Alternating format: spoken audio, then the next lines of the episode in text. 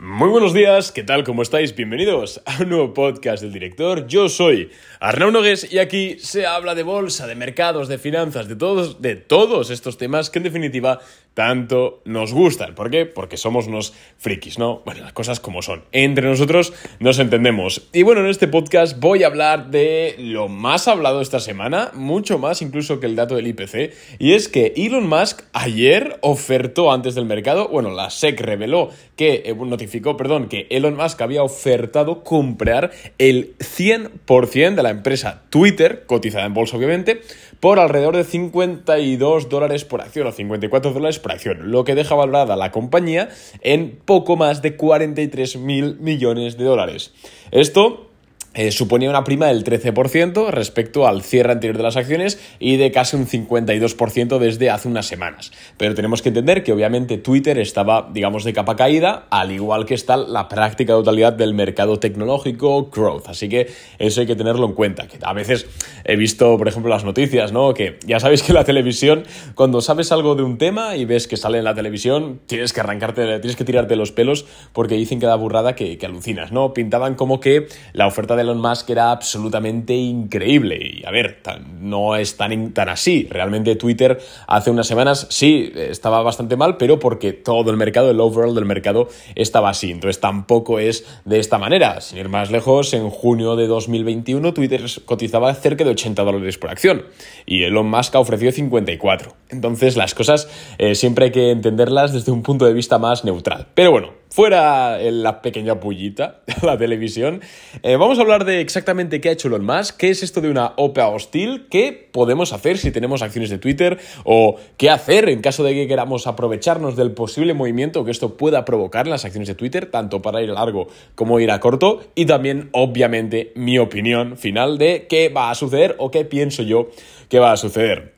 Pero antes de nada, como siempre, eh, estoy de vacaciones, así que la calidad del podcast es menor que la habitual. Bueno, el sábado vuelvo, es decir, mañana vuelvo, así que el domingo ya tendréis podcast, que se vuelva a escuchar todo perfecto, todo bien, con el micro bueno, así que eh, de momento tranquilidad, ¿vale?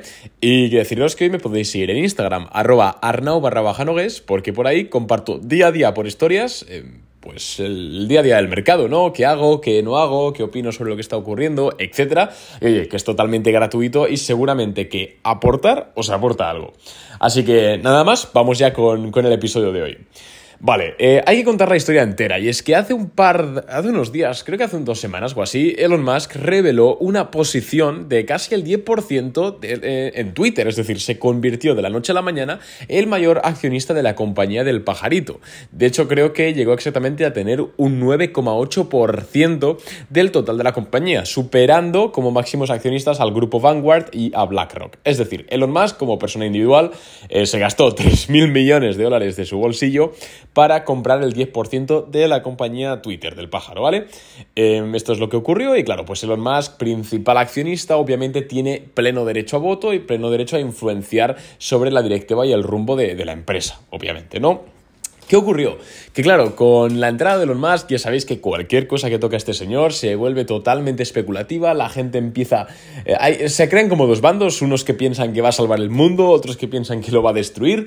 Eh, yo sinceramente, ni una ni otra, o sea, que Elon Musk tenga más o menos participación en Twitter, la verdad es que creo que es irrelevante para el usuario. A ver, bueno, quizás sí que se hablaba mucho de que podría traer de vuelta a Donald Trump por aquello de, libertad de expresión, no sonaba muy a eh, todo el tema de la censura a Donald Trump después de lo del Capitolio.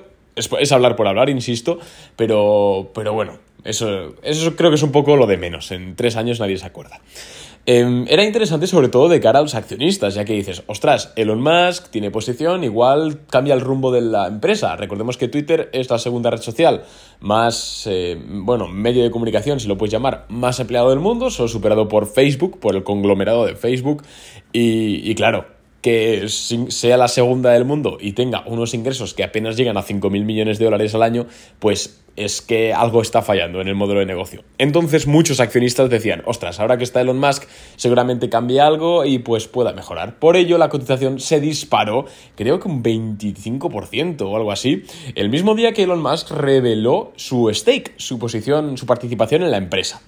¿Qué ocurrió? Que días después sale la noticia de que Elon Musk decide no entrar al board, es decir, eh, no entrar a la directiva. Entonces, claro, la gente que había comprado Twitter porque, ostras, ahora Elon Musk va a hacer no sé qué cambios, va a hacer no sé qué, vendieron porque dijeron, hostia, si Elon Musk finalmente no va a entrar a la directiva, ¿Qué, ¿qué, coño más me da que esté de accionista? Quiero decir, si al final la directiva no, no, va a cambiar, que es lo que a mí me interesaba. Entonces Twitter llegó a caer creo que un 15%.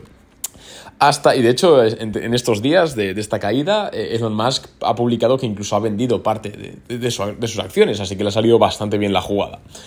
Pero ayer en el pre-market eh, sale un tweet, de, bueno, un tweet, una, un, un, SEC file, un archivo en la SEC, que es la Security Exchange Commission, que es la reguladora del mercado de valores en Estados Unidos, diciendo que Elon Musk ha hecho una oferta pública de adquisición, una OPA totalmente eh, hostil, pues decir, hostil se dice cuando no hay ningún cuando no hay ningún trato con la directiva, es decir, que de repente tú de la nada dices, quiero comprar el 100% de las acciones.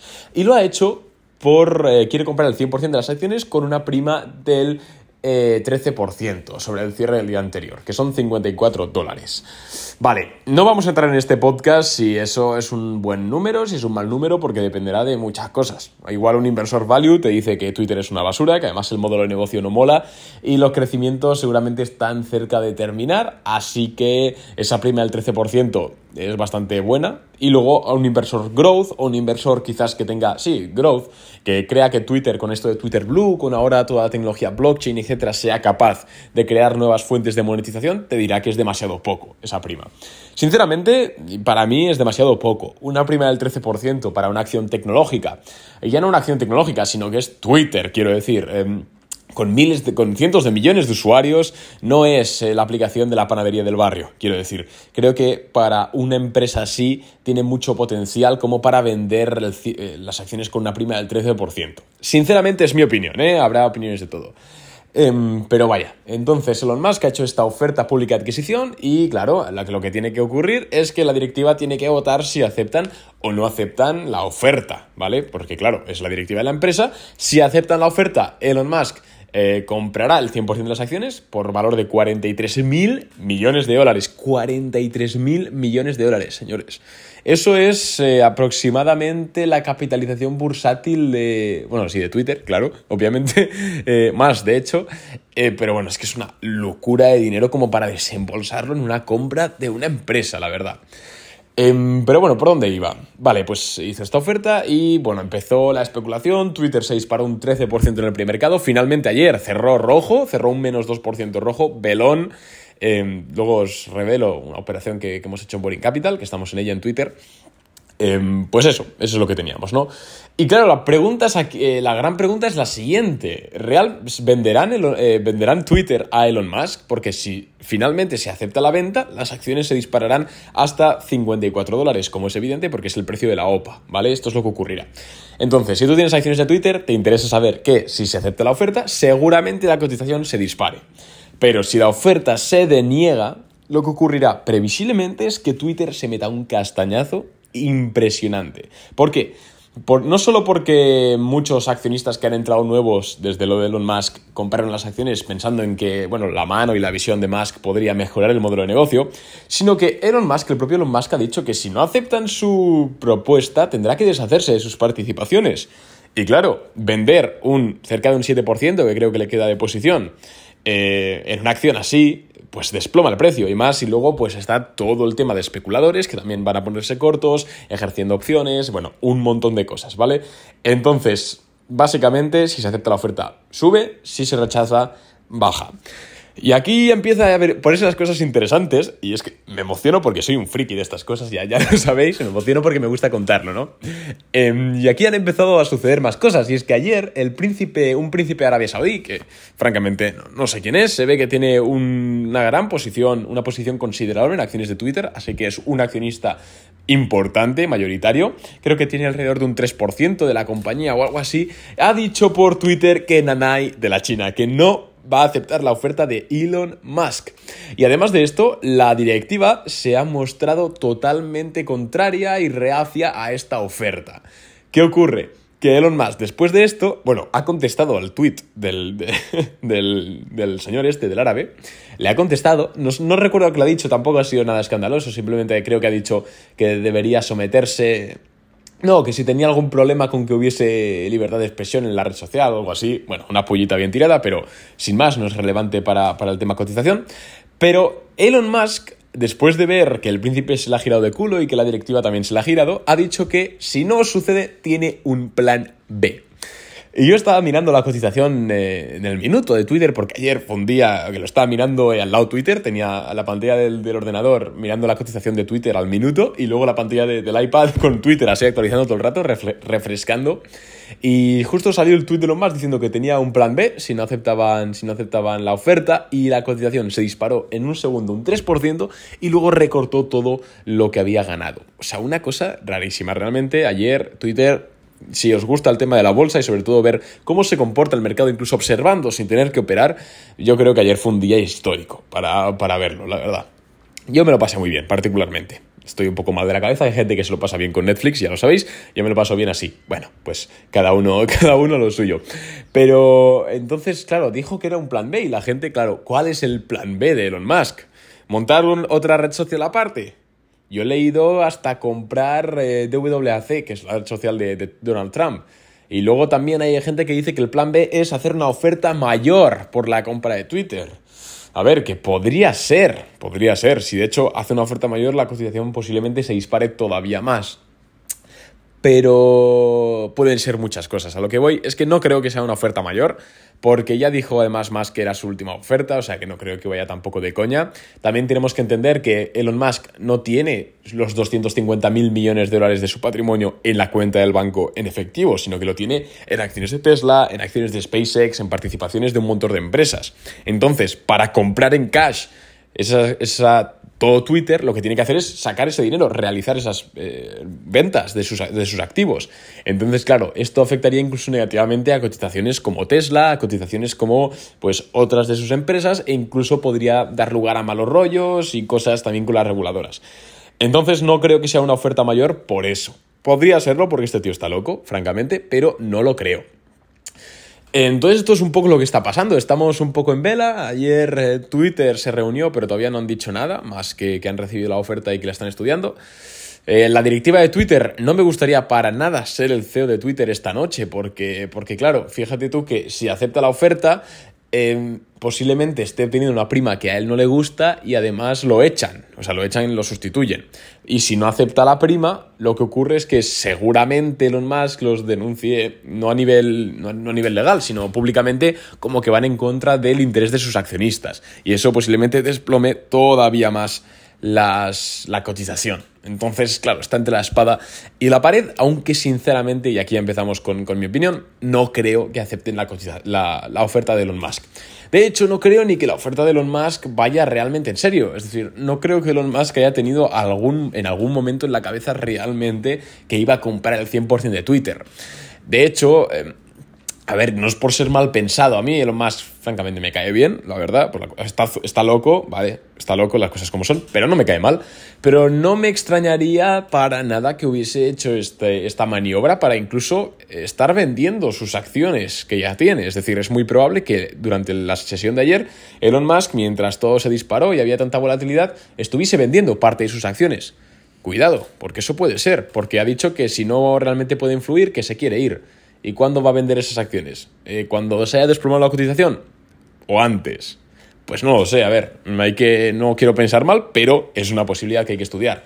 Además, la directiva no creo que acepte porque es que es muy hostil, ¿vale? Es muy complicado la venta del 100% de las acciones porque aunque la directiva aceptase, eh, luego los accionistas, los accionistas mayoritarios pueden decir no. Y a ver, el príncipe este de Saudí ya se le ha girado de culo, el grupo Vanguard y el grupo BlackRock, por ejemplo, tampoco creo que, acepten una oferta para privatizar la empresa por una prima del 13%. Se me hace muy raro, teniendo en cuenta que han aguantado, que hace nada estábamos a 80 dólares por acción y más que ofrece 50. Yo, ah, se me hace raro, la verdad. Y de hecho, ayer entramos cortos en Twitter tramos cortos en Boring Capital, nuestro, el servicio, por si no lo sabéis, en el cual pues damos ideas de inversión, os digo también yo lo que compro y vendo personalmente, la verdad, con zonas de stop loss, con todo, y bueno, damos más cosas, ¿no? Pero ese es como el núcleo del servicio. Y le dije a los clientes que yo entré en corto en Twitter a 46,5 dólares por acción, ahora creo que está a 45, o sea que le ganamos un 3,5% o así, de momento. A ver qué tal, es una operación obviamente con mucho riesgo, pero es que a ver, que puede salir mal, obviamente. Nuestros loss, de hecho, si sale mal, perderíamos un 10%, que es básicamente el precio de la OPA de Musk. Bueno, es lo que hay, es el precio a pagar por jugársela. Pero sinceramente se me hace muy raro que una OPA hostil de este, de este estilo y sobre una empresa como Twitter y teniendo esos accionistas como Vanguard, como BlackRock, como, como Morgan Stanley, Goldman Sachs, etc., se me hace muy raro que acepten este tipo de, de ofertas, la verdad. Estoy atento, eso sí, a ver cuál es el plan B de Elon Musk. ¿Una oferta mayor? No creo que lo sea, francamente. Pero sí que os he de decir que si todo sale como, como os he explicado, es decir, que al final la oferta no funciona y Elon Musk se sale, eh, lo más probable es que Twitter se meta un castañazo a la baja que igual llegue a mínimos de 52 semanas en los próximos, en los próximos días. Seguramente, si sale así. Entonces, claro, por eso hemos entrado corto. Al final el riesgo, el riesgo recompensa es muy alto. Em, iremos viendo. Pues, obviamente lo hemos hecho con poco capital, así que tampoco, tampoco hay que estar loco, no hay que ser un ludópata, ¿no? en el mundo hay que ir con poco capital y midiendo las palabras, pero creo que es una operación eh, francamente inteligente, la verdad. La última OPA que operé fue la de Más Móvil en España y me salió bien, esa salió a compra, a ver qué tal. Bueno, nada más por mi parte, espero que os haya gustado el podcast. Si ha sido así, recuerda que puedes eh, valorarlo con 5 estrellitas en Apple Podcast y también en, eh, Spotify, ¿vale? Un abrazo y nos vemos eh, con el siguiente podcast. Chao.